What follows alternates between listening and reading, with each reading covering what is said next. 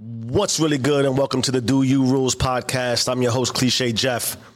And for all you selfish, narcissistic, sexy feeling motherfuckers, today is episode two, and we put you first. Yes, yes, indeed. We put you first. An absolute vital, vital circumstance and an opportunity for you to be fulfilled in life by focusing on you and and and I'm human just like you and most of the time albeit it took me a while to get to this place I feel great about me. I feel phenomenal about me. And and I think that's a, that's just a sensational place to be in life. And I'll admit also as as you probably heard in the first episode I don't always feel that way. And that's cool. That's also part of life.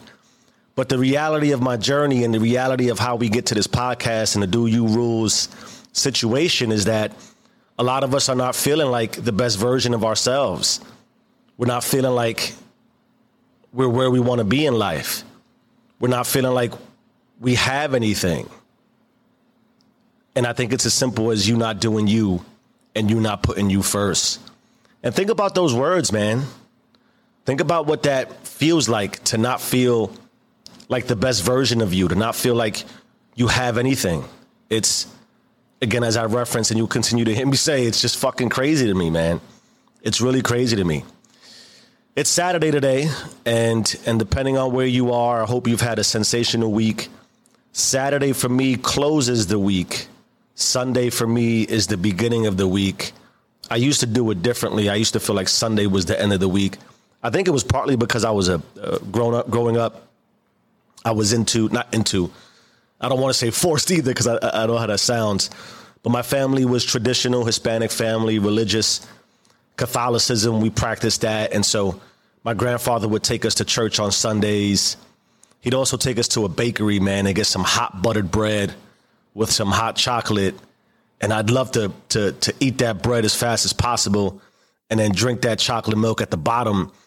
You know, growing up in the South Bronx, they would just stuff that Swiss Miss at the bottom, pour some hot water over it. I used to ask for it with milk.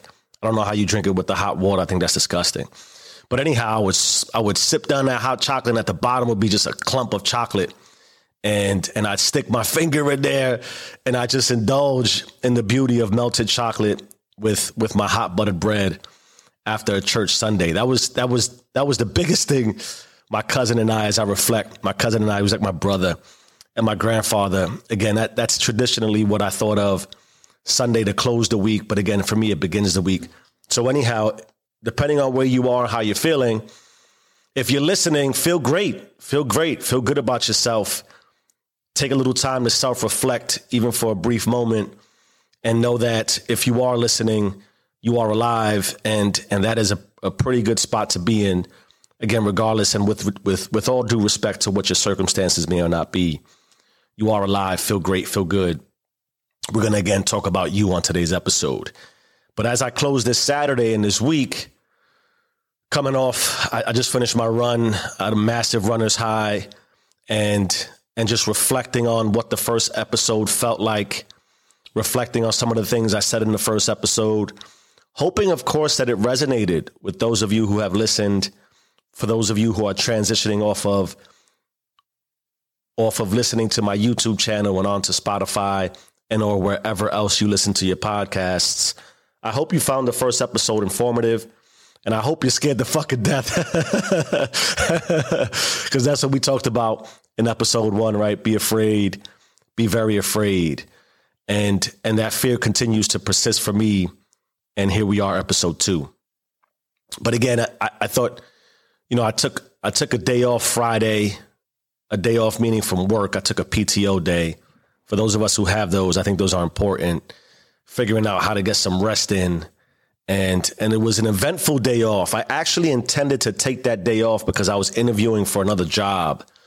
Not because I wanted another job, but because I thought about working two jobs and and there's this movement out there for all of us who are remote workers. I'm a remote worker for the potentiality of having simultaneous jobs and and and skip the, the ethics and the morality in it, there is that potential, and apparently there's there's a, a, a group and a society of people who who help each other promote these things online. I mean, you can pretty much find anything online these days. But but I also, you know, go through this process of interviewing and scouring the market, even when I'm happy and fulfilled in my job, because I am right now, just to understand the market. Like, what is the market for my services, and and what is available to me? What is what is the potential that's out there as I continue my my my individual endeavors as far as hopes and dreams and desires. What drives me to this podcast? What I hope, you know, one day reaches millions for for the sake of millions and for the sake of all of us doing us, you doing you. I, I think it's important that we all consider wherever we are professionally and while you work on your side hustle and your dreams, because a lot of this, you know, obviously doesn't happen overnight. We don't all go viral, but but the persistence is key. Maintaining that fear and discipline is key. But but know your market professionally. Know what you're know what you're worth. And I always I always say that, and, and someone reinforced this to me recently. A contractor, a, a, a contractor by trade, at least professionally in my space, he he said, and, and I believe this. You know, you get promoted when you leave jobs.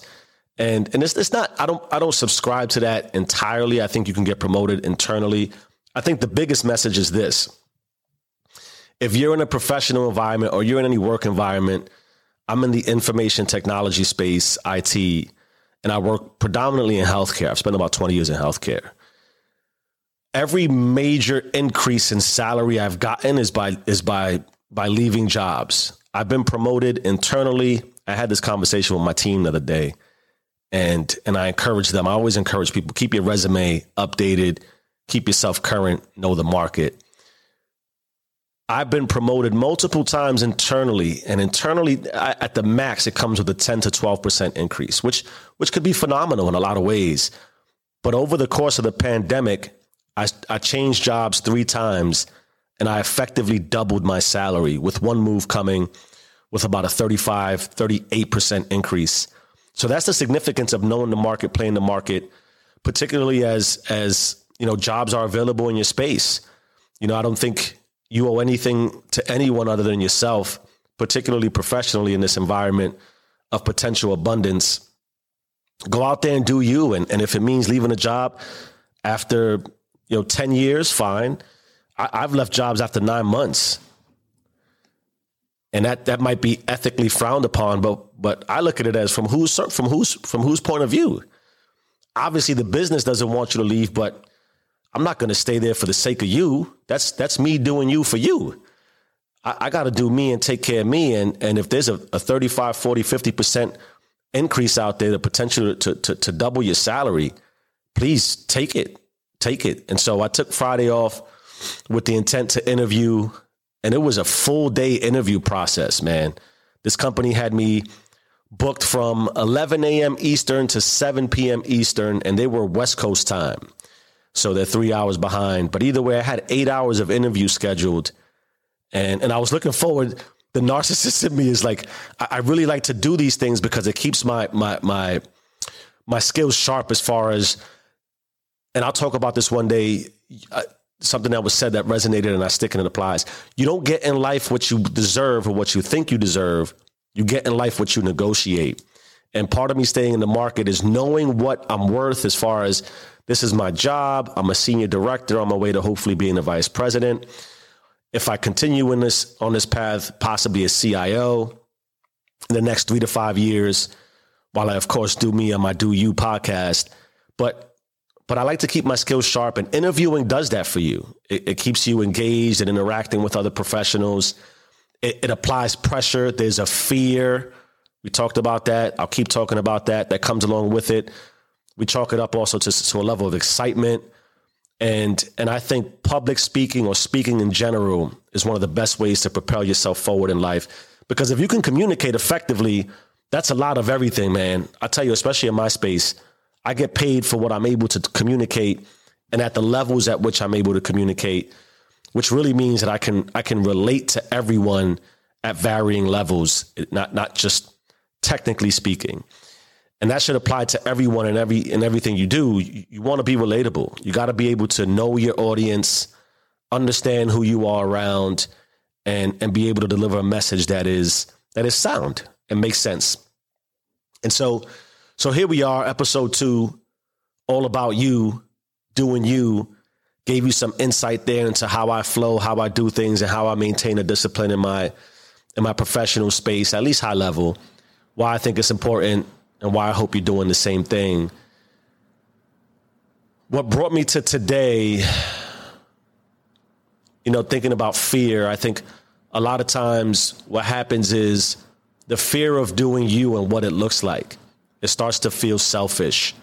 It starts to feel self centered it starts to feel like in some way you become neglectful because the prioritization of you supersedes.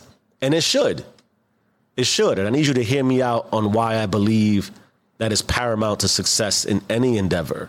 And again, what we are specifically relating to here on the Do You Rules and and this show, this podcast, is that we want you to be the best the best version of you in everything you do. And it doesn't necessarily mean unless you want it to be richness in in in dollar amount. It's it's richness in life, which which will translate, I assure you, in in anything else you aspire to do, financial motivation included. And so, why I feel like it's important to do you first. Ultimately, if you're in a space today where you feel like you have nothing and you aren't where you want to be, and I constantly reference that, whether it's in a short, I referenced it in the last episode, it being the perfect launch point. It's because your inner you is telling you we're not where we're supposed to be, man. You know, and, and you can't ignore that shit. I mean, you can, but then it's at the detriment of you. And so, my argument for you doing you is, and how it is more selfless than you think is that everything you are involved in, and I referenced it last show, you are in every equation. Every life equation involves you, at least in your life. And I'd argue that if you're not putting you first, then none of your relationships are maximized and you're never going to feel fulfilled and complete.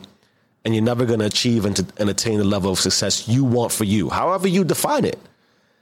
And and I think in a world today you know, when I think about perspective, at some point, you know, in, in the IT world, and, and we probably are all very familiar with this term, bandwidth, right? Bandwidth, which is your ability to to absorb, do, and and and and perform. And, and let's go let's go to it this way. Most of us, uh, uh and, and and uh, particularly in America, we have so much more abundance than we think. Like the internet, we know the internet. We're all connected and and bandwidth is simply depending on how much internet speed you have. Well, if in your if you're in, your, I'll use my home for an example. I have high speed internet. Some of you may have FiOS or whatever it is. I use Verizon FiOS. It's, it's, it's one of the most prominent. You pay for whatever speed you pay for, upload and download speed, and and it's usually built around what you have going on in your home, respective to that internet connection.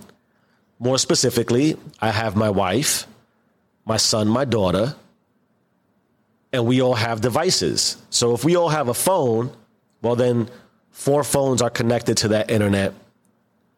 And if we don't have enough bandwidth, then each of those phones could slow down. And then you continue to layer it. You have phones, then you have tablets, then you have computers, then you have televisions.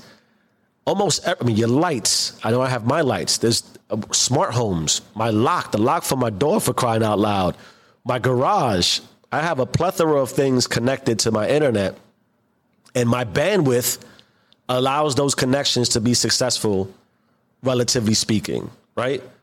So when they're slow, like my, my, son will freak out before anybody. The internet is not working because you know he's on FIFA, whatever he's on, while he's sharing a screen, while he's on a a, a, a phone call, FaceTime with 17 of his friends chewing up bandwidth. And so so we get that concept. We understand what it is.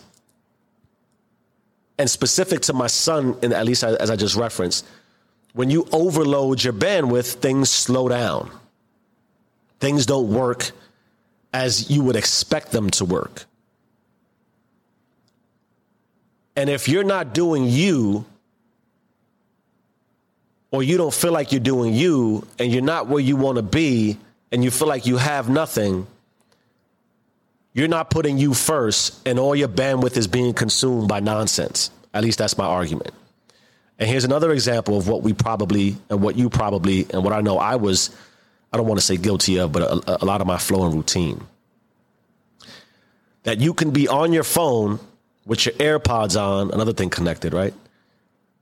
Listening to someone talking on the phone to someone who likely doesn't really care about you as much as you think they do, and vice versa. Let's not be selfish in that regard. While you're texting someone who doesn't really care about you the way you think they do, and vice versa. While you're scrolling through social media, following people who definitely don't give a fuck about you, and you most likely don't really care about them. You're doing all these things simultaneously giving out massive bandwidth not for the sake of you. At least that's what I would argue. And so, my question from there then is how much bandwidth are you giving to things outside of you that don't make you better? And then, really, depending on where you are, and if you were like me a year and a half ago, massively out of shape, you don't have much bandwidth to give anyway.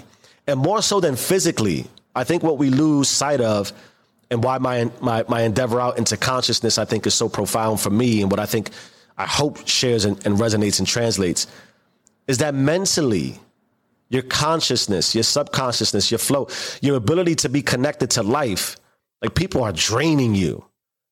And one of the biggest videos or the most viewed videos as far as, as lengthy videos on my YouTube channel that were watched that got the most hits were, were, were around energy vampires. And I'll get into that here another time. But energy vampires essentially are the people who are pulling your bandwidth. And you're allowing this. You're allowing this. Like that, that's that's the truth. And so you doing you for the sake of you and possibly becoming selfish a little bit is really for the long-term gain of being able to be selfless for the things that should be consuming your bandwidth for the sake of you. And the argument that those conversations you're having on the phone, while you're texting, while you're scrolling, don't do you. They don't. They don't. It's consuming you, it's absorbing you. But when you get off of those interactions, how do you feel? Answer that to yourself. How do you feel about you based on what bandwidth is being pulled from you? And then how much energy do you have left to actually do you? And what gets even deeper, and when I talk about consciousness, the real conversation and the real person you should be talking to is you. We have been given so much abundance and told that we should be uh, constantly looking at, viewing, watching all these things that are around us. No one talks about just talking to you. When is the last time you had a conversation with you? I know how that sounds. When is the last time you spent some time with just you? And the power of what happens when you give you time for you is that at some point you will open yourself up to listening to you. I think that's one of the biggest travesties in life that you have stopped listening to you. You don't even feel comfortable listening to you anymore because you don't know how to. For some reason, well, the reason is how society, I think, is today and social social norms, if you would, quote unquote, have told you that you need to be inundated with all this abundance around you, and that the possibility of being bored is is is not successful. And I'd argue, go be bored with yourself for a little while. It really translates into awareness. Some people might say meditation. I'll get into meditation another day. But before I even encourage that, The idea of just sitting down with yourself that literal because people get nerve meditation. It feels uh, you got to sit down in this position. No, no, no, no, no, no, no, no, no, no. Just sit down with you. I don't care where it is. Take a walk with you. If you got a porch, a backyard, a block, a neighborhood, a building, walk up your steps. I don't know. Find a place for just you. I think it's the biggest thing that you could do to change your life today. Putting you first, realizing you stopped de- you stopped doing you and that you haven't listened to you in forever. And ultimately, your inner you, your subconscious is essentially saying, "Oh word, you ain't got time for me, then fuck you." And that's why you feel like you've done nothing, you have nothing, and you aren't where you want to be in life. You're pushing you away. And so the fear of that should bring you to the realization that you are the most important person in your life. You have and always will be and should be positively in all aspects and layers, emotionally. You should love you more than anything. And you should love you enough to know that doing you is the absolute most important thing you can do for you at all times and never apologize for it.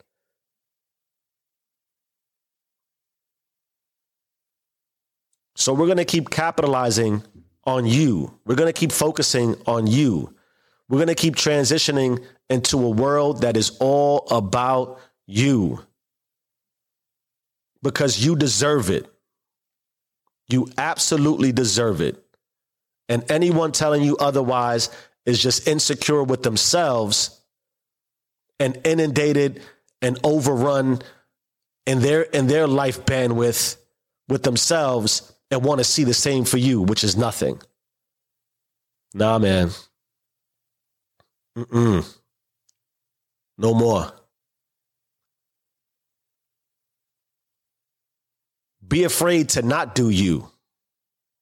Be afraid while you're doing you. But please, always do you for you. And may everything you desire come to you exactly as you deserve. Stay rich.